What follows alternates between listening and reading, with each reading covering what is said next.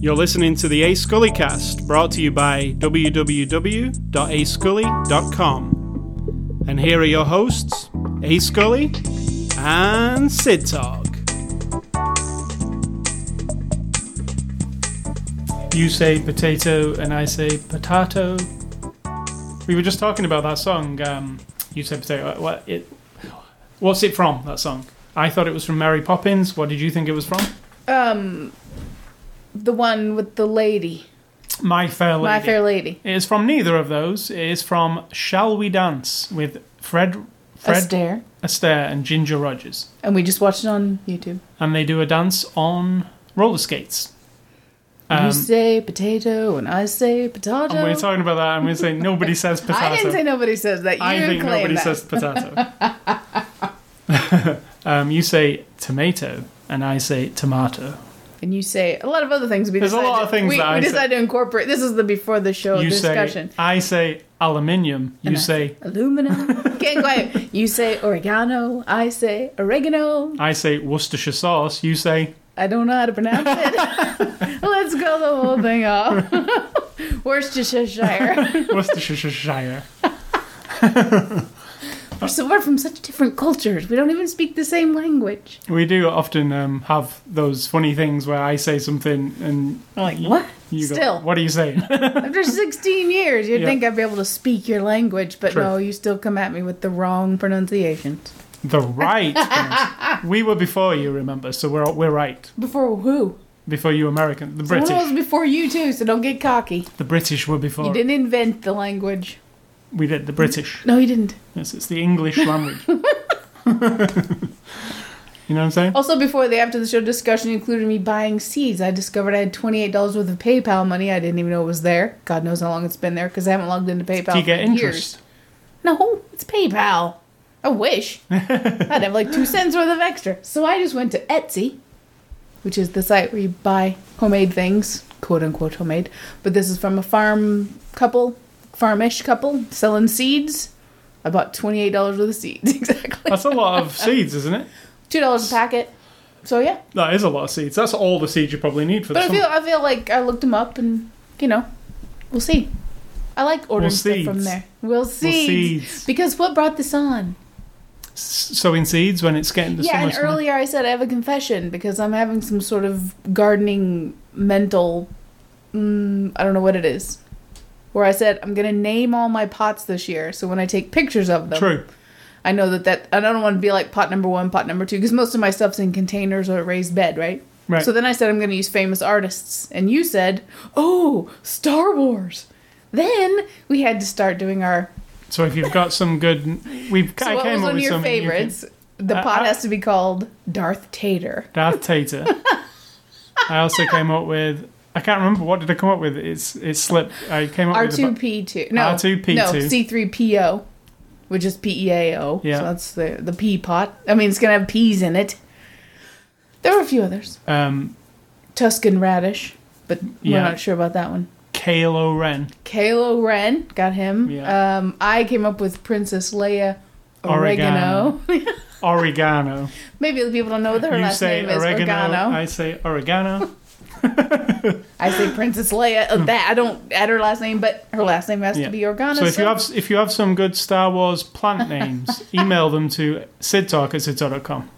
I have uh, Chew Broccoli, he's going to be on one. Chew broccoli. Chew Broccoli, because he's my favorite Star Wars character. So yeah, my pots are going to be named, and I'm going to make little, you know, the things you put in the pot to tell you what it is, marker, whatever they're called, label.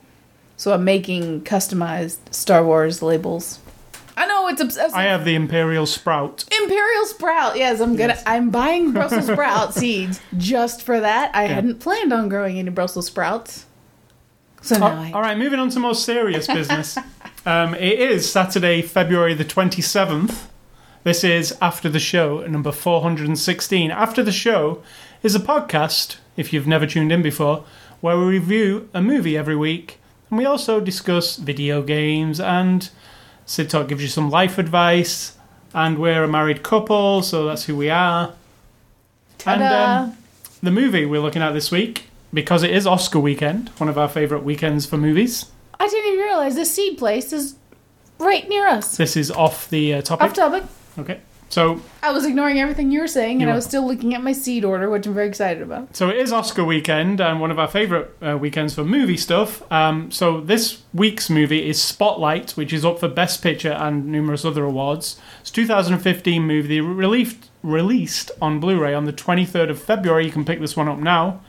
Um, this this year, you can pick up most of the Best Picture movies before the Oscars, which actually makes sense. Usually, they put them out after the Oscars. Uh, it's rated R from our friends at Universal, and Sid Talk will give you the synopsis of Spotlight. It is the based on true events. So remember, based on true events.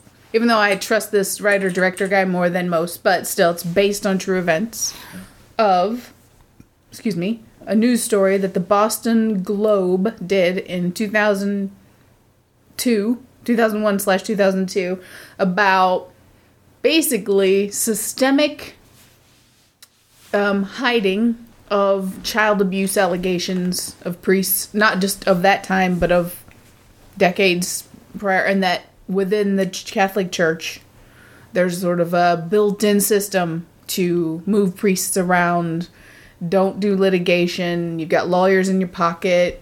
You don't let it doesn't get out into the press, and if it does, we devout we debunk it all, sort of thing. And this is just about them sort of stumbling across bits and pieces that they put together, and then it did become a worldwide um, Story. phenomenon of people then coming forward. You know, not everyone's a truth teller, so not everyone would have been a valid victim, unfortunately, but there were a lot of things that came to light. But then, you know, in the world, what happens? It goes away, and we all move on, and so that's what this is about. Their investigative reporting, basically, which, you know, I think we've lost a lot of that.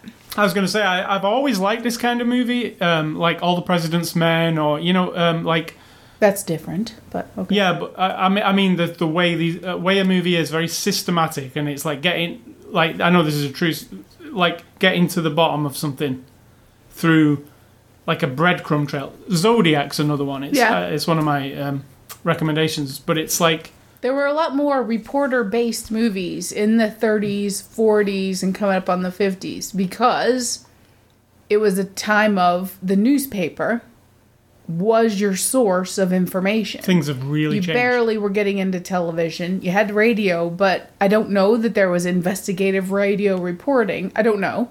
That it could have been, mean- but nothing I've ever heard of. But newspapers were the truth teller, sort of. And then, so that was a big theme in a lot of movies. You find a lot of reporters, and the reporter was the cool one, the dangerous one, the, you know, the star of the show, or troublemaker. You know, it was like a theme. And then that's kind of gone away because, as they even point out in this movie, Newspapers are less important, and the internet is the but are thing. they? You see, that's Well, yeah, are they? But they are. A lot of newspapers are going online, and that most of their business is online But. I think with that, in they, you know, you lose to some degree. I don't know because I'm not in that industry, but I mean, there's a lot of investigative. people don't value the truth as much. But there's a lot of investigative reporting in the news, like Sure. CNN or you know But they have there? their own. But Well, is there? Like, what's investigative reporting? You know, like flying with the camera crew to a place and filming and telling them what you're seeing while you're showing them what you're seeing. I'm not saying it isn't hard. I'm I mean, just saying. is But you've been told where to go and what's going on, and you go there, and then you point a camera at it, and then you come home. yeah. Now that's following a story, but this kind of thing where, and it's going on all the time. Don't get This me wrong; is- it's got to be going on because you hear you know scandals and things all the time. But is it valued as much? I mean, the way this uh, this kind of um, investigative reporting goes down to me, it's it's like detective work. It's like these people are de- actual detectives, and they're rummaging through records. You might think, oh, that's boring, watching people rummage through records and look through what do you call that stuff, microfiche, and you know, it, all that seems more glamorous than somebody sitting at a computer looking up Google stuff. To me, like if you make a modern day movie of investigative reporting, like this movie, and you're just looking at people typing stuff into Google, yeah. I like the going into the library and looking through The all thing the. is, though, nowadays I said you can get access to a lot of stuff, but as as you're as I'm watching this movie, it highlights to me that records up to the 80s and 90s might start. I mean, we're not talking about a fast process here. You can't have scanned every newspaper that was ever printed up until the internet. No. Like, you can, it's going to take you a long time, right? So, if you think about it now, let's say I find out something's going on that I need to investigate about. Somebody did something, maybe a kid went missing in my neighborhood, and I'm like, oh, I never knew about that. I'll look that up. But then you find nothing, and you're like, but if I go to the courthouse or go to the library and look up the newspaper, go to the town where the newspaper is printed and ask the guy, he's going to go, well, we got a big stack of newspapers back there from like the 70s if you want to go through them. You're still going to have to do that. Yeah. Because like where I'm from, the local newspaper, she wouldn't have submitted it to any the lady who owned it for all of my youth. It wouldn't be anywhere except in boxes in storage because she sold the paper and it's in the attic. So if I really want to look up stuff, I still am going to have to do that. And I realized watching this, you might think, oh, it's easy now. I can just go out and find a spreadsheet of all the priests who have been debunked over the years. And then you're like, oh, wait, I'm only talking about yeah. very high profile, right? And you can't trust everything on the internet. So this kind of reminded me that you're still going to have to do the hard, you know, interviews with people, tracking people down. You can't do it all online. So How, how this movie actually works is they start start on this case, and there's like one priest who's called into question, and then as they unravel all the ends and start investigating, there's way more than one priest doing this, which we all know anyway from all stories that we've heard uh, in the news. Um, and this, not necess- it couldn't. It's not just about the Catholic Church, and I mean this thing is. But if you unravel any aspect of anything, you will probably find this, right? It's not just Catholic priests who are um, molesters. You could look into TV celebrities, Yep. like like they have in Britain recently. So, politicians, teachers, so this movie is really about. hospital about workers. like there's a bow and they pull start pulling at the bow and then all this stuff starts coming out. Like, oh wow, this it's bigger than what we think. And you could look into anything. You could look into politics. You could look into this one. Just so happens to focus on the Catholic Church. Now, me and you not being religious, me being brought up Catholic, and uh, you not having Not at all. um, and when they talk to some victims in this um, movie, and they say, you know, why wouldn't I have done what the priest asked me? Or and I was thinking, yeah, when you're a kid, and there's, you know, you go in for your confession or whatever, and then the priest says, "Come in here and sit on my knee" or whatever it is. You're a kid. You're actually a kid, like. So you're you're semi intimidated and flattered at the same time because and he's also, important. well, I'm supposed to do what he says because I'm in church. Like, I think that my personality, mixed with my upbringing of never ever going to any sort of religious thing or any. I wasn't really involved in anything with a lot of authority to answer to. I just Right. wasn't, right? And my personality was the few times I ever did end up going to church. It was small Christian churches um, where we're from, or Baptist. So it's tiny, like 50 people at a time, right? And I would sit there, I remember, maybe seven years old, and with my arms crossed, listening to this guy, kind of try. And I just remember thinking, what church was this? it's just little Christian churches, Like, um, different one, oh, Christian church mostly. One little one that I remember, and then a couple others with family or friends who, if you stayed all night on Saturday night, the mom made you go to church the next Yeah, day. yeah. Now, I never took any good clothes or anything, and my because my mom wouldn't even have thought of that. she would have been like, "Oh hell, I'm not gonna think about that. Just wear your wear what you wore the day before. I don't, you know, whatever. It's church. God won't care." In my mother's mind. But I remember sitting, arms crossed, listening to what I, I didn't know words then to attach to it, but it felt like bombastic. I felt like someone was like like hammering me with and I don't like people telling me what to do. I never have. And I remember feeling that way. So I don't know that I would have ever even had that. I was always skeptical, still arm's length away from anyone of authority, but I can totally understand how if everyone around you is like, "Oh, the priest wants you to come and help him with the sorting the books for the charity drive or whatever and you you're just be like oh, my, my mom that. respects him my grandma respects him everybody's afraid of him and he's wonderful and he helps everybody and so it's a it's evil if you believe in evil that's evil shit right there And I, like I said to you, um, the church is is not. Uh, It's not just like this super bad thing. like No, the of course Catholic not. Church. No, Even I don't think that, and No. I'm completely not. there are good people and bad people, Yep. like there are in any single thing. Like, Absolutely. So this f- focuses on those bad pe- bad people, basically. but Um, reflects because one of the main characters, the one of the reporter ladies, her, she her grandmother's like your grandmother was, yeah, goes to church Very three day, church. three times a week and is the person who sits there and listens to the priest as if he were the messenger from God Right. with her eyes wide open and a smile on her face.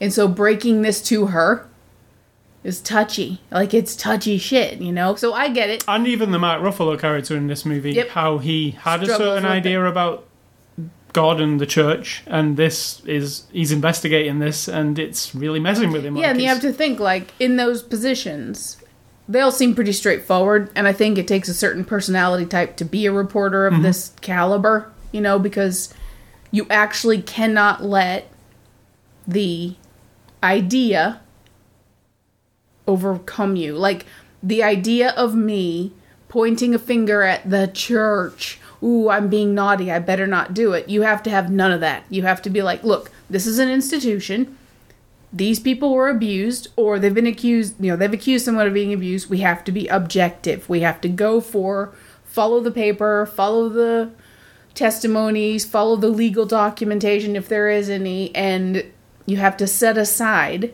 And these are not like tabloid type journalists. These are actual serious, um, by the book type journalists. Um, I really uh, liked, you know, when they were actually going out interviewing people. There was one particular one where Mark Ruffalo's character was interviewing the guy, and I just liked the. It's very intense. Like you're asking somebody this very personal stuff. when she went to that one guy's door and then she just said it yeah, and, And you're just writing this stuff down, and you can see like the characters processing the stuff, like going, like yes, I need to have some kind of empathy to this guy in front of me, but I also need to like focus on the big thing I'm trying to do here. Like, Right. So it's I can't get too involved. Even Rachel McAdams, you know, she distances herself even when the hardcore stuff's coming Yeah. her. Like she with- doesn't touch people much or anything how you would think someone trying to be sympathetic or empathetic she touches that one guy i was noticing she's a just touches very, his arm once when barely he's nearly exactly breaking down. yeah. exactly Yeah. and uh, like i'm human i get it That's one of the things I really liked about these. I need to ask you some more questions, you know, so yeah, I need to ask all the questions, and if you're going to cry and that, yeah, well, that's okay, but we need to get Yeah. all this stuff down for the bigger picture. Like, so I really like that investigative, investigate. you say investigative and I say investigative. So I like how it's played out in this movie. It's very methodical, and it's very. Some people might say, "Oh, this is a boring movie." Some people do, because you said, somebody said, this was Yeah. boring. But I actually get into that. I'm, I'm always like, oh, like even like something like Bridge of Spies that we watched recently. It's like a slow kind of. It it takes its time to get to its thing, which I really liked about this. Yep. And this goes over a period of years, even. Not really. Not really. The beginning is set in one time frame and everything else is in a different year. I don't understand that concept that people keep saying, that you said. One thing it shows you in 1976, everything else is in 2001. It's really. Um, I don't know how true everything is. I'm assuming it should be relatively true. This because it's an actual open case that anybody Not can go and look at. necessarily, it's a Hollywood movie. You have But to dramatize certain there's one scene where um, she goes to interview a priest, and he comes to the door and just straight up starts telling her, like, "Oh yeah, I molested boys." Like, it was really shocking to me, like that scene. I was like, "Holy crap! Is this guy not right in the head? Yeah, is he that's a bit senile?" That's why the sister kind Yeah. of stepped in and like But he just started like yeah, and he's but he was not like mad. He was like saying, you know, there's a difference between what I did and, and what you think I did. Yeah, I did do what you think I did, but it's not what you think. yeah, I I, molested boys, but I didn't get any pleasure from it. Yeah. And there's a big difference between that, and you need to. And I was like, wow, this is like And here's the thing: where did you learn that concept? Did Right. you learn it at church? Did you learn it from your church school that brainwashed you with all the church bullshit? Somewhere along the line, people justify what they do. If you are a priest, you have had a certain number of years of your life that have been washed with religion and religious teachings, right? Then how do you balance that with what you know you're doing is wrong? And the thing here is, what they actually uncover is that the church actually have a set of procedures. Mm-hmm. So say they expect it to happen, so when it does they, happen, they're they ready. know. So say, a priest does offend, they take the priest and then like reassign him somewhere Do a little rehab of Yeah. their own. of their own, and then they actually pay a lawyer to sweep it under the rug. So this these lawyers are like profited upon the whole thing too. It is a very weird, Yeah. messed up situation that's going down, and you know. There's lawyers to, they're also just as bad. They, there's these lawyers who are trying to help this and sweep it away. Yep. they're also called into question.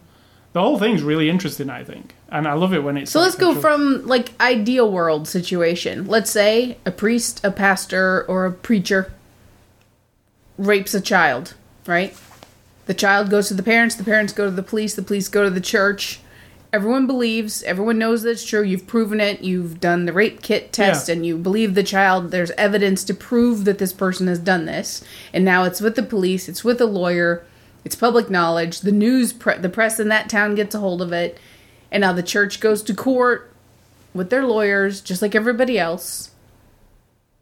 And the guy's convicted and goes to prison, prison. Now, why isn't that acceptable?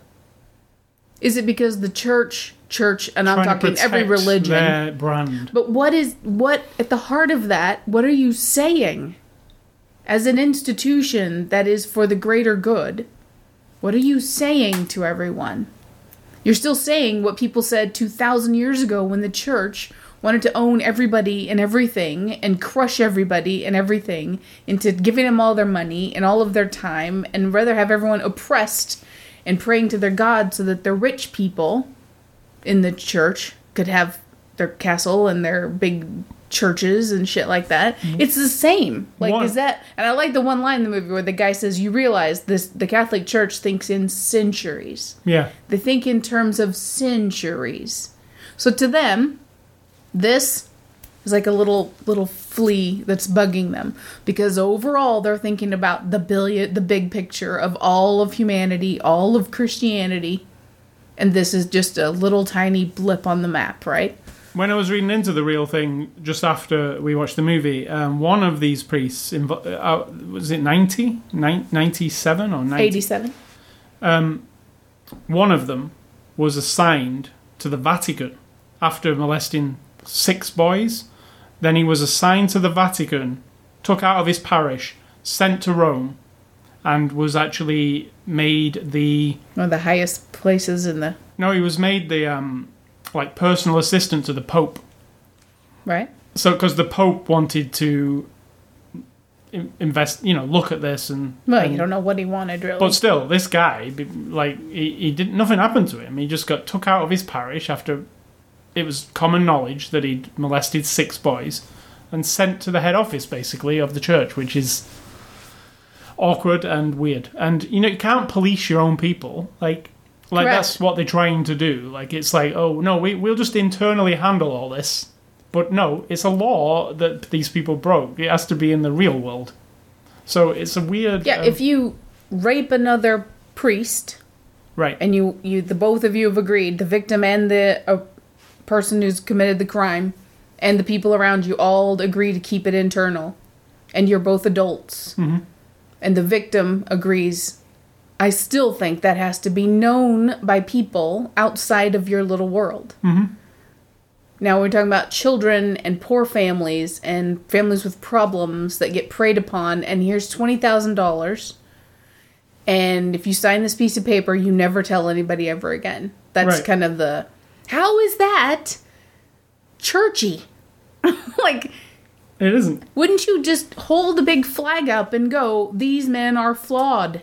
They're fucking up. They're doing wrong. They're harming other individuals. They're not doing what. Well, maybe it is because I haven't read every word of the Bible. Maybe it's perfectly acceptable. It wouldn't No, it's surprise not. me. It's not. Yeah, but it wouldn't surprise me. I was just me. reading it. It's you can stone your not. daughter to death. Yeah, well, can no, you your can't. wa- They're, yes, they're just very literal things. No, you can. That's what I'm saying, though. So maybe in the Bible it says somewhere.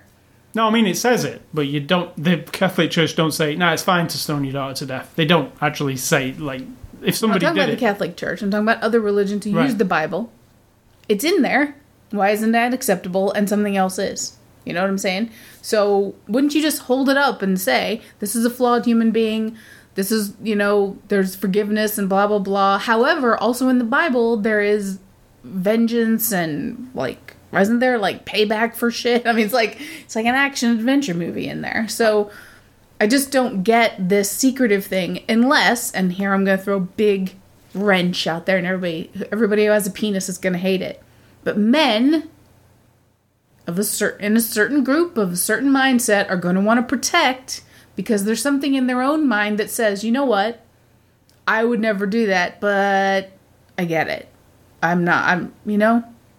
I actually think that happens. I like the Mark Ruffalo character when he take he, he breaks the thing, uh, finds this really perfect evidence to uh, say they all did it, and then goes to his boss, and his boss like because like reporters, another thing that reporters have to do a lot of the time is, yeah, we know everything at the moment, but we have to pick the right time to Yeah. do it, or if we say all this, we have to look at it first. You know, we have to have enough so that when someone comes about at us to Right. pick our story apart, we are prepared. So when he tells his boss, "Oh, it's time to break it," and his boss is like, "No, we're waiting for a while," that whole sp- where he says, like, you know, people have been raping kids. We, how, how do you sit on this? Like, is of it, you know, Yeah. that was a good uh, performance from Mark Ruffalo. Very good.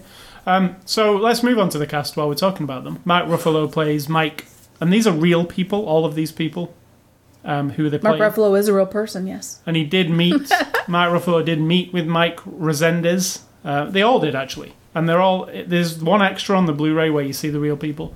So, what did you think of Mark Ruffalo? Um, Excellent. now, Mark Ruffalo is up for the Oscar for this movie. Um, he was my standout. Yep. Absolutely. He was absolutely the standout. It was everything about him. It was like he'd, well, after I read about it later, he'd studied this guy in really minute detail how he moves his head, how he is kind of a little bit hyper and moving around all the time. He doesn't really sit still.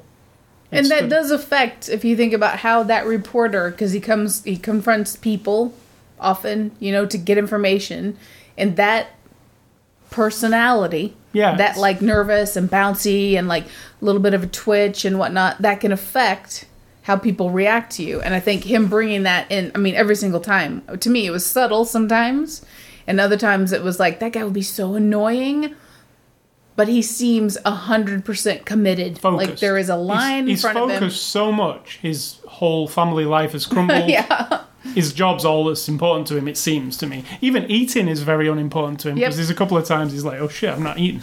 Gotta keep eating." Um, Michael Keaton, who actually won an Oscar last year, didn't he? For Birdman, i think so um, plays Walter i think he's just getting better I actually think he is too. he lost his boston accent a little yeah, bit the, but the not accent. terribly Yeah, the, the accents are not in this movie. Boston accents are very strong, aren't they? I know they are. not every single person who comes from there it is no But these people seem to lose it. I did. I did notice that. There was, Rachel McAdams like had it a little bit and then didn't. she's not from there No, but She was, explained but that she's then, not from But then there was a time where she seemed like she had it. Was she talking to somebody? I, I think what you do is you mimic the person you're talking Hmm. to a little bit to make them feel more like you. That's what I think she was doing. I'm talking to someone from Boston. I'm about to have to tell them I'm not necessarily Yeah. from Boston. They're not going to trust me as much, but if I kind of sound like them, but Michael Keaton is. Um, I, I- I wasn't a big fan of Birdman. I appreciate the acting he did in Birdman. It's just the movie I wasn't that fond of. But um, blasphemer. But in this, I he- he's I don't like I say he's very authoritative and he's very. He seems to me like committed to that character. Absolutely. Like, he's, like yeah, yeah, you know, it's Michael Keaton, but it, I don't know. He, he seems perfect for this type of Yeah. character. Uh, we've also got Rachel McAdams, who, She's good. as I've said to you, I've, she's slowly becoming one of my favorite actresses. It's just been slowly. Uh, I loved her in True Detective, even though that True Detective wasn't the best thing ever. It was her that made it really good. I thought. We saw her in Southpaw recently. She was good in that. Uh, and in this one, it's a very. She's like. I don't know if this is. She's like an ordinary person. Yep. You know, like not like a movie star or something. She's like a like. I'm just a regular person. Like that's how I see her. I don't see her like she's not glammed up. She's just this reporter lady who's.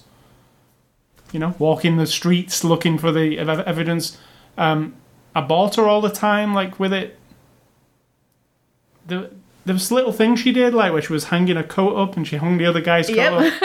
I remember. Where I, where I was like watching it, thinking, yeah, that's probably how that lady is, and she's and they're know, taking notes because I'm around a couple of people who notes. can't put down their goddamn pen all day long, and you don't have to take notes about everything at every job. Now it's a report, and so I watched the Porters. mannerism of her, and that is she is. It's like it. She's writing half the time and not even looking, Mm-hmm. and that's exactly how these list maker, note taker people are. So I was impressed with that. We've also Maybe got she is a note taker. Who knows? maybe we've also got Liev Schreiber, and he plays Marty. I've always liked Liev.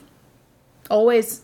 I he was- really He was reserved. very different in this, wasn't Unfortunately, why'd they have to put horrible hair on him? I don't Yeah, I understand. In Hollywood, why the hell do you have to have bad hair anymore? Oh my god. It was so distracting. So I got I had to ignore that. But he had a very difficult position. And when we see the real guy, he acted very similar. This sort of like? I was like, completely objective. was almost like the right, like the perfect casting. When I saw the normal guy, I was like, holy crap, that's almost him. Like, well, I don't care if they look alike. No, I don't mean, it the look. I mean the way he was talking. Like I Yes. was like, oh, that is the same, exactly the same vibe from those two people. and there's this like look i'm just want the truth and i want to have a good story and uh, that is all and there's no like fuss about him but he's in a difficult position so i thought he did a really good job I really liked. My favorite scene with him is the one where he goes to speak to the Catholic bishop bishop, cardinal bishop cardinal. He speaks to the cardinal, and it's this, it's this awkward. You're putting on your pleasantries. but he's not awkward i thought that was good No, but I mean, there's pleasantries between both of you.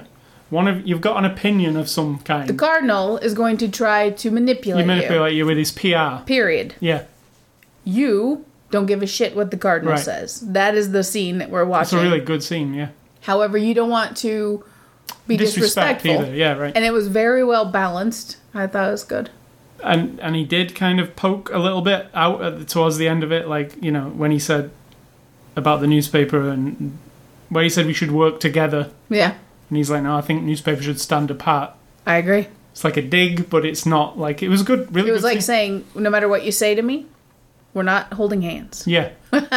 with the church. Um, and then finally, I put down Stanley Tucci as uh, Mitchell Garabedian, and he's a lawyer guy who He's a lawyer who, obviously, through the years, Has has, been trying to, to get, instead of being the guy who gets paid to brush it under the rug, he's the one that keeps trying to bring it to but then, court. but nobody really But then these other guys swoop in, don't they? They take the victims, and then he knows all their stories, and, and he also knows like he's tried and he knows like I, I might lose my job i might there's a lot of risk all the time like every time i try to push something out somebody tries to close forward. me down Yeah. yeah and he knows Stanley Tucci's always good. I mean, sometimes he's over the top, sometimes he's wacky. he's like he's, in Hunger Games, and it's like this over the top thing, and then he's in this, and he's very like I buy him as a. I this guy. take his, I take him, I take his authority on what he's saying. There's Yeah. just something about him. So this is directed by Tom McCarthy, who also directed The Station Agent. Good for Which, that. if you have not seen The Station Agent, you should. Um, John Slattery was in The Station Agent. Um, I didn't mention John Slattery. John Slattery. Oh yeah, he's one of your favorites. He's Ben Bradlee Jr. And he's one of the guys, and he's um, Roger from Mad Men. He was also in The Station Agent, which I don't remember him being in that, but uh, um, but um, he's excellent. But like I said to you, he's kind of Roger from Mad Men, but in this situation. Um, but uh, this director Tom McCarthy, I love that Station Agent. It's a very small movie from like what? It's got to be twenty years ago now, isn't it? Fifteen years ago, maybe. At least. Um, and it was the first movie that uh, what's he called? Peter Dinklage Yes. appeared in. I was Um, gonna say Tyrion Lannister. so Peter Peter Dinklage, as you know from Game of Thrones now, well, this was way before. You assume everyone watches Game of Thrones. As you know, on Game of Thrones. No, not everybody. What else does. is he from apart from Game of Thrones? Elf. Elf. He also he is from Elf. Yeah, He's the guy who kicks the shit out Yeah. of Buddy, yeah. which is hilarious. Um, but Go I- on, call me, call me now one more time. He's, It's funny, uh, Elf, isn't it? It's a very good movie. It's an actual classic. it is. Yeah. I, I love it. Um, so yeah, Tom McCarthy. This is good direction. I liked how this movie is. I like how it's very. I It don't- stands back and lets the story tell the story. It's very of like you were saying, like if you think of some 70s It's movie kind of old school, where yeah. you're digging around, yeah, that like I'm I've actually got the camera just sitting across the street Not doing fancy stuff. and we're doing a montage of like 10 different times that you have this reporter has to go up to a porch of a house and knock on a door and knock on a door and go up the porch and go to the porch and yet it's all different it's dynamic enough it's interesting enough but there's no camera Nobody's present. not spinning around somebody no while they're you talking. are None you are that. watching the events take place and i think that gets a lot of respect from me. Now while that doesn't put your stamp on anything i think where this kind of director makes it their own is the performances that they get the Oh, yeah. vibe of every scene where it's like we're not doing jour- gutter journalism here. We're not over exaggerating people's reactions. And i feel like there was a good we're telling a serious story where almost all the people are still alive. Yeah. We can't sit here and be like Not ba- basking- sensationalize things. Exactly. It's not tabloid. And I feel like that is where he comes in, but then that's not distinctive. It's just that it's good, solid filmmaking. And he wrote it. I mean, he wrote, co-wrote it. Yeah. So So there are a few extras on this Blu-ray. There's Uncovering the Truth, a Spotlight Team Roundtable, and what that is, it's actually the real journalists, all five of them, um, sitting round a table, but there isn't a table, so it's not really a round listen table. to you, Mr. Literal. That's still what it's called. Yeah, they're just talking about the, you know, it's it's a way too brief for me. It's cool to see the real people, but I bet you could find a better interview with them all on YouTube. Um, but yeah, it's really brief. It's like five minutes maximum. Um, there's Spotlight, A Look Inside, and The State of Journalism. Both of those are trailers with people talking over the top yeah. of the trailer, which I, you know, and I, like I said to you the other week, this is an Oscar movie that's actually still in theaters today. This movie, it's not been in theaters. This is on Blu-ray now, and it's also in theaters at the same time. Should be. That's the way it should be. So that's why there's not many special features because they've got it out in time for the Oscars. There's actually a sticker on the front that says six Best Picture, not six um, nominations, including Best Picture. So don't go in here thinking there's going to be a load of extras. There's not, but you do get to see the film while it's in theaters on Blu-ray. It's like um like a, the first one apparently to do that. So um, conclusion on Spotlight, Sid Talk. You say, you say the conclusion. My conclusion, I can't speak for you, is I really like this very structured, procedural kind of movie. I've always liked this kind of movie. Um, some people say they're boring. I, when I get, you know, after the first few minutes of this film, when I realize, oh, this is what they're going after, every little tiny little piece of information that comes along, like it's like a string that's unraveling. It it excites me in some way. It's it's always I've always found it interesting. Zodiac is another one where it's like it's slow and it's methodical. Wasn't Mark Ruffalo in Zodiac? I think he might have been. No, he was in the other one. He was in the one with the puzzles. Yeah, he was. That was good too. I think he was. Or what? No, that was the other guy. No, that was I think Mark Ruffalo might have been in Zodiac. no. The puzzles was uh, Colin. Somebody. That was the one with the missing. No, I think I'm mixing two of them together. You're thinking about the one with the van where it takes the kid in the back of the van. I think so. Yeah, that was with Liam Neeson, I think. Hmm. Well, that was taken. No, Liam Neeson was in that one too. It was um, they took the kid in the van and then it, then it was in that weird house and he was like knocking the wall down and stuff. You remember that? That wasn't Liam Neeson. Was it not? No, it was Colin Firth or somebody like that. No, it was Liam Neeson. No, it wasn't Liam Neeson. It was the guy from Bourne, who's up in the weeds. When Bourne goes up to him. Clive Owen. Yes, him. That's who. You mean the bathroom where they lock the guy in the bathroom? Yeah. That's the one I'm thinking of with the puzzles. I think. But I like this kind of um, Off topic. it's slow it's slow and it's methodical but it always it's it's satisfying because this does reach a conclusion that is satisfying to me um, and you see it just happening and you see it there's moments of with you know that that must be how it feels for a reportive journalist you you open a file and go holy shit What do I do with this? this is the file that makes Yeah. this whole case like which is actually what happens in this movie spoilers so uh, what what is your uh, that's my. I I love this I I thought it was too. really great um, I it's entertaining and thought provoking. See, that's the word for the week. It'd be Thought interesting to see if it does get Best Picture. Um, it is the type of movie I could see a lot of people in the Academy liking because the performances. Do you know all the people in the Academy? No, but they. Why the hell would they? Why the hell would they nominate Mad Max and this? But the performances in this are You a. can't come to a conclusion about their the way they think. Mad Max is a fantastic, my best film of 2015. In Thank your you. opinion. but I'm saying You love. Mad Max. I didn't say I didn't. I'm just saying it's not best picture worthy. Oh, it Jesus. totally is. No, it isn't. Mad Max is up, actually up for more Oscars than this one is. I don't care. Other things like sound and special effects, fine. Crashes and crunches and wardrobe and all that shit, but it's not. Best it doesn't have the whole cinematography. thing. Cinematography, I can totally get behind. Not best picture. It's not a big whole package kind of movie. So yeah, Spotlight. Um. And I'm always right, and you're usually wrong. So. That's not true. Spotlight, excellent movie. Uh, you Excellent. should see it because it is a My really word for the week, when you interrupted me, is thoughtful. Because it makes me think. Thought provoking, thoughtful. Because you consider then maybe the institutions that you're a part of.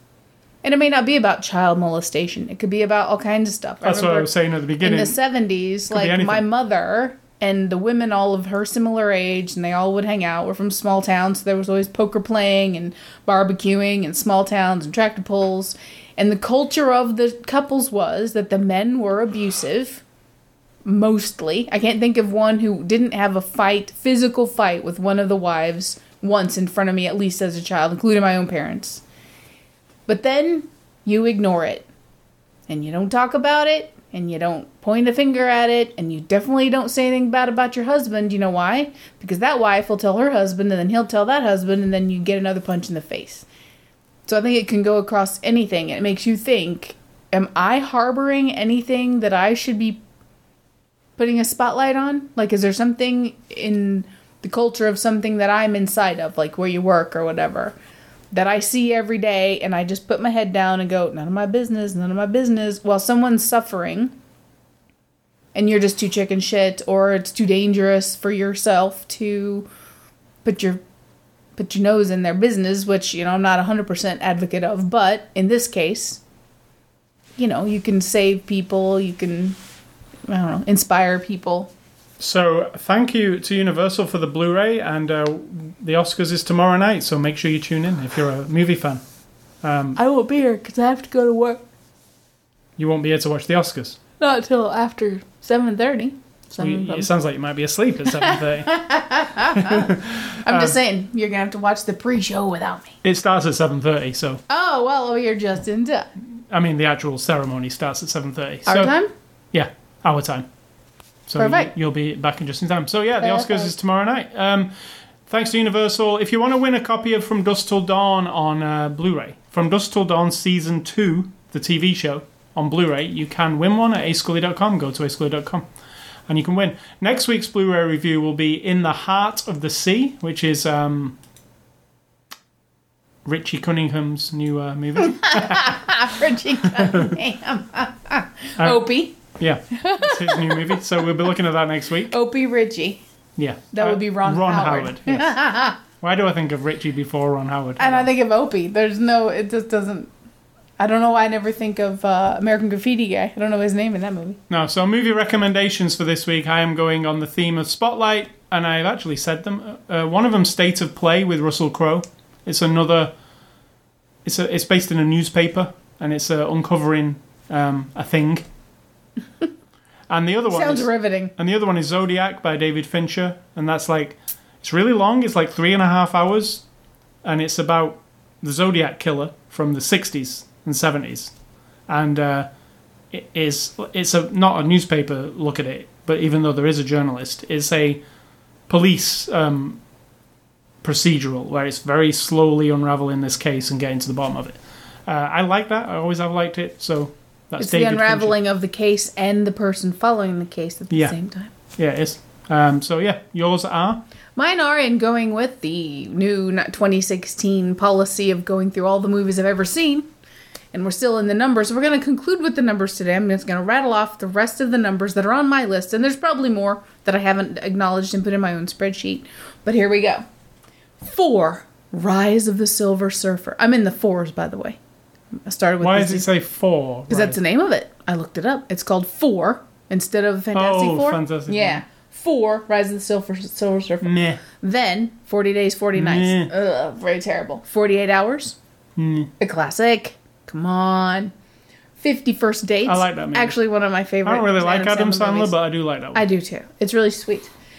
And then we're moving on to the eights, which is the last of the numbers. Eight heads in a duffel bag. It was good at the time, but I don't know if it. I don't know if it'll hold up. No. Eight Mile. Yeah. Yeah. Yeah. Good song. Oscar nominated. Yep. And 8 millimeter. Also of its time. Eight millimeter is getting remade. Really? Hmm. With Nicolas Cage?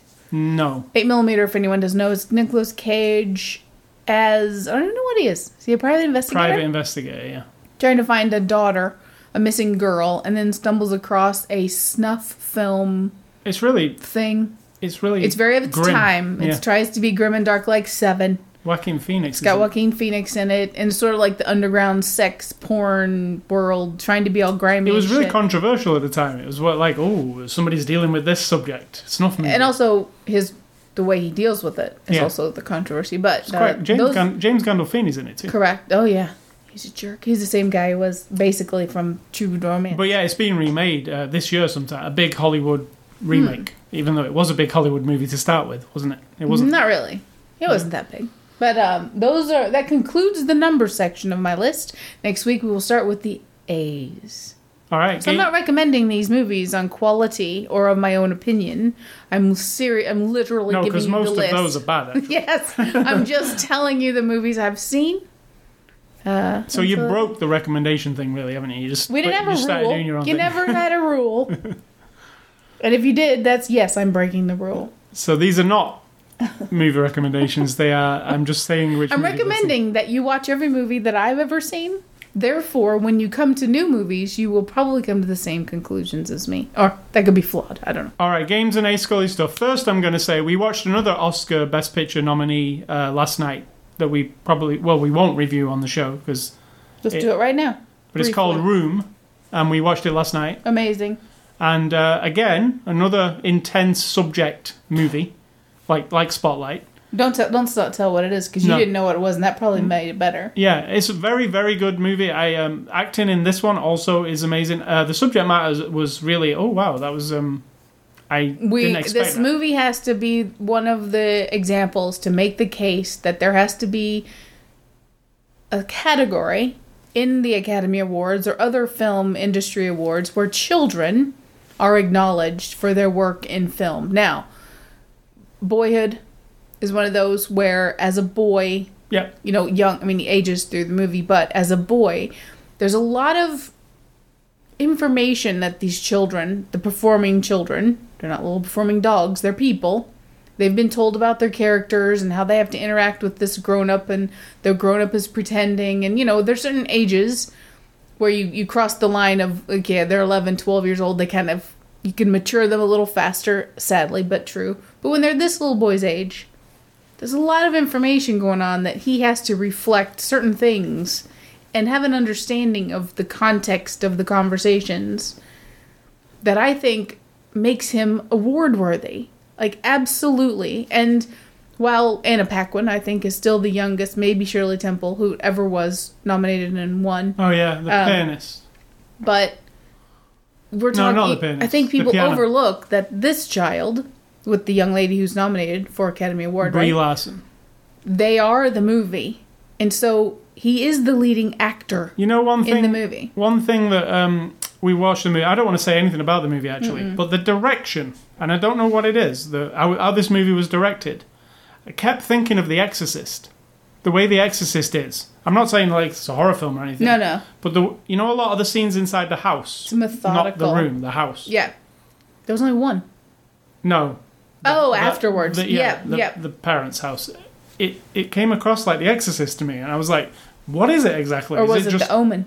No, it was The Exorcist. It's just moving around this house. The way it was, I just kept getting the feeling of that. And then I was like, hold on. The Exorcist was like an Oscar-winning movie too, wasn't it? Something about like It's telling a the matter story. of fact way of looking at things. Yeah, without glossing it up. Right. That people's reactions and sort of like Like it feels really having real. to live in their own emotions and you're kind of watching that unravel other outside of conversations outside of action sequences but just an individual on their own struggling with something, I think that And people, don't- people think that's boring. And Room is not a horror film. It's not a horror film at all. that. No, Um, no. I was. I, it was just more of how it it's di- you know how it's. it's not suspenseful or anything like that. It's just a It just feels very story. real. Like when I'm sat in the house afterwards, with the people all around, you know, the different people who are in. It feels like I'm really in that house with that those people. They don't feel like actors. It feels like, okay, we've, we're in this house and everything feels a bit safer and And what'd your friend say about it? Reduced it to what? Ugh, looks like one of those shitty art house movies. yeah. It doesn't. I know it's not for everybody. It isn't. It is not. Um, but It's It- not for it's people who think Mad movie. Max should win an Academy Award. so, but that I'm one of those people. So Uh huh. so um, games we actually played this week. Uh, yeah, see room, not the room. It's a totally different thing. The room. Don't see the room. See room and see spotlight because uh, they're both great. And my word for room would be also thoughtful. Because it makes you think. My word for all movies. Thoughtful. One move. No, not all, but it makes you think. All right, let's move on to games. About something. We, we put, I played a game and you watched a game this week called uh, The Walking Dead Michonne. Uh, Telltale Games have gone back to the Walking Dead franchise and they've done a kind of a spin off type game. It's three parts. We played the first part this week. And uh, what did you It's think? not really a spin off. I don't get that. It's just part of the story. Yeah, but it's not like season three of Yeah, Walking but it's Dead. just part of the story. She's part of the Walking Dead universe. They compared it to that 400 days thing that they did. It's like a something they do in between the seasons. they mean nothing to me, and I disagree Telltale. with it. It's just another part of the Walking Dead That 400 story. days was nowhere near as good as this is. I, I thought. Also, just another episode of the story. A world where there is a zombie apocalypse going So, on. what did you think uh, of Michonne, What'd The you? Walking Dead? Uh, I, well, she's not my favorite character, Michonne. Never has been. I find her like uh, even in the comic. I read the comics. You don't. You watch the TV show. I do as well. Um, I find Michonne to be like she's a comic book character. She's very. Oh, she's this badass chick with a samurai sword. You know, it's very Quentin Tarantino. Or it's Yep. hyper. You know, not She's like the bride. not very real like it. Um, in this, I, I feel like the attempt to add more character to her, you know, as part aside from her being a hard ass. And yes, there are parts of that where she just, you know, decapitates ten zombies in a room, but there's also more of her as a person and a, psych- a psychological way she is, and And it does follow her as the comic book story tells her, not Yeah, as the TV show. It's not the TV show. In fact, it's not the same actress who does the voice, even though it's a similar type of voice. Nah, it isn't. You're wrong. But she is. Um, it, it is good. I like where it's going.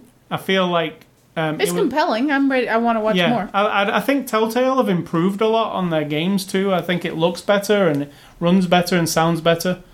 Uh, it's out now. It's um, I think it's fifteen bucks for the three episodes. Um, and there's only episode one out. There's, it's going to be every month. There's going to be a new one. So we'll talk about another one next month. As if. The other game I've been playing this uh, week is Super Hot. Super Hot. Super Hot. That's what it does every time you finish a level. Um, Super Hot is this very, very inventive new indie game. It's on Steam. And it's a first person shooter, but the world around you, it looks kind of like Mirror's Edge, the graphics. But the world around you only moves if you are moving. So if you stop, everything stops, like time stops. So imagine a first person shooter set in that world. So if somebody shoots at you and you just stop, you can actually duck out of the way of the bullet like the Matrix because it stops in the air and then you can move to the side. So it's like a puzzle game, but a shooter because you have to actually, every single move you do, you have to like, think about. Because every time you Sounds move, stressful. yeah, every time you start to move, the enemies also move and start to shoot. And then they don't just shoot. Some of them will try and come at you with uh, katanas. Some will try and come at you and punch you in the face. Um, and it's all wrapped in this. It's not just this. Oh, you're playing. How it starts is a DOS prompt. It just shows you a DOS prompt on the screen. And I just looked at the DOS prompt for a few minutes. Nothing was happening. I was like, "Oh, "Is this a cutscene? Is something happening?" And then I, I started typing on my keyboard. Like I was like, "Oh, I wonder if I can type something." As I started to type, it it started to type a message. Not what I was typing, but this message started to come up, and it and then it said, "Hey, is anybody there?" And I was like, I pre- it says press enter. I pressed enter, and this guy says, "Hey, have you played that new game Super Hot?" And I'm like, when you type on the t- on the keyboard, it starts typing what you're saying, even though you just type in anything. I could just type Z Z Z Z Z, but it starts to come up. Hey, I don't even know what that is. What is it? And the guy says, it's like you're in a chat room. This guy says, "Oh, I'll send it to you," and then you see it downloading in the corner. And then he's like, "Just run the exe," and then you run the exe, and it's the first few levels of this strange first-person shooter. And then when you've done that, and it goes back to the DOS prompt, and you can go in the file system and you can find things. There's all stuff, and then this guy starts to talk to you again. And he's like, um, "How was how, how was it when you played it?" And I, my guy says, "Oh, it's really cool." Like, but at the end, it kind of crashed. The last level, you go, "Oh, I've got the patch for that," and he sends you the patch. So it's all this weird. I really want to play it through because I'm really interested in this part that's not the game. This what the hell is this exactly? Why am I talking to this person? Why are they sending me these files? Uh, so it's called Super Hot, and it's available now. It's cool. Uh, and the other thing I wanted to mention finally was it's the Oscars tomorrow again. Watch the Oscars. What's for dinner, Sid Talk? Just watch it. uh, tonight we're gonna go with eggs, some scrambled egg, and some veggie bacon, vegan bacon. So eggs aren't vegan, but we're having eggs. Um, We're not vegan. We're some- vegetarian. We're vegetarian. So eggs are fine. Some daikon radish, and some other vegetables and some greens. I'm really hungry. Because so I found be out this week that I have high triglycerides. While everything else in my body seems fine, except for my thyroid, my high triglyc- triglycerides. You say triglycerides. I say triglycerides. So, one of the things you're supposed to do is try to exercise more, which I have been doing. Which I am Both very proud of you for. Thanks. It's not that big a deal. I get on the bike and go on my laptop at the same time. I think that's fine. That's better than nothing. yeah. And cut out sugar. Now, sugar isn't just sugar. Sugar is like everything. Fruits. Sugar's in every fucking thing you eat. Yeah, really is. Carbohydrates turn into sugar, which turn into unburned calories, which is what affects your triglycerides. Okay, this is the science as I know it. Don't eat chocolate and things like that. It's no, probably- not chocolate. I'm talking about everything. Oh if yeah, you it eat is bread everything. or if you eat flour, you eat any kind of no, not a cucumber. We're talking about grains, corn, wheat, most grains that have to turn or potatoes, anything that's like a simple carbohydrate, I think, or I can't remember which one. Simple or complex, they're bad, Mhm. apparently. But if it's genetic and you can't control it, then you have to take medicine. So after six months of me trying to cut back on the carbohydrate, It'd be interesting to see if you do if you do do this for six no, I'm not going to cut out. Don't trust me. On Oscar Day, we're having Subway because I'm not cooking supper. Things like that. I'm not going to cut out occasional sandwich and, of course, No, I'm saying but- Whatever. But, you cut it. You and if down, I add 30 minutes of exercise every day, and then you go and have tests, and it's gone down. It'd be interesting to see. She didn't sound like she thought it would, but Well, try and prove. It. Because everything else mine's good. I can't prove her wrong if it's genetic. Well, you can. But My blood pressure If she says low. it will go down from no, exercise. she understands how things work, and she was she'd already picked out a medication that she thought would be suitable. So, and I found out cousin of mine's had a heart attack. Who's my first cousin? She's ten years older than me. Super high triglycerides. My brother has high triglycerides. My father, his parents both died of heart attacks. So you know, could drop dead any time. Anybody can. yes. Or and you know, if that's the case, then fuck it. I'm just gonna eat bread 24 hours a day, or I can try to feel better and explore new foods, which I keep doing on a regular basis. Um, I got a daikon radish the other day. Cut it up. I didn't buy it. It was in my bounty box from a local store where you can get like this box full of locally grown produce and stuff. And I happened to have daikon radish in it. Sliced it up, and oh my god, it is amazing. Like I love it. So instead of having toast with my eggs and bacon, I'll have that, like slices of that, because it's crunchy and it's kind of sweet in its own way. Maybe I have to look it up. It's probably horrible for your triglycerides. It's probably full of triglycerides. yeah. it's, it's only got triglycerides. It's made of triglycerides. but, you know, uh, that's kind of exciting to find new things and to uh, balance things out even better if I can. and your advice before we leave? What does it say? Eat more greens. Eat more green stuff and have a mammogram. But if you're male, don't bother. It's not worth it. Men get breast cancer, but I don't know if you can get a mammogram. No, It's kind of hard. it's hard to get your. um You've never, you don't even know what the machine looks like. Yeah, I do. I've seen it. Do you? Yeah, you shown me before. Have I? Yes. No, I haven't. I've It's, it's like it a you. vice where you put your tit in it. tit vice. Yeah, and like I put a little thing on my Facebook to remind the women in my life, like, yes, a stranger is going to touch your bre- touch your breasts. They're going to stick your breast in a thing that's going to smash them. But for them, it's just another boob, right? They For put thousands of them in I've there. known like two or three women now in my life who have found something in a mammogram and then had to go on and have either a lumpectomy, mastectomy, and other treatments, and that's the only way they found it. So for anybody who thinks that it's a waste of time or everything's fine, I don't have a lump, some things don't turn into a lump for a very long time. But if you catch it when it's super tiny, and the hospital I go to now has the 3D imaging one, which is I guess the newest way to do it, and apparently is way more.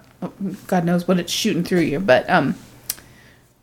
So that's it. Have a mammogram and eat more green stuff. So let me remi- remind you about our website, ascully.com and sidtor.com. You can catch us on Twitter and Facebook. You can also join the After the Show um, group on Facebook. Just send me a request and I will accept you.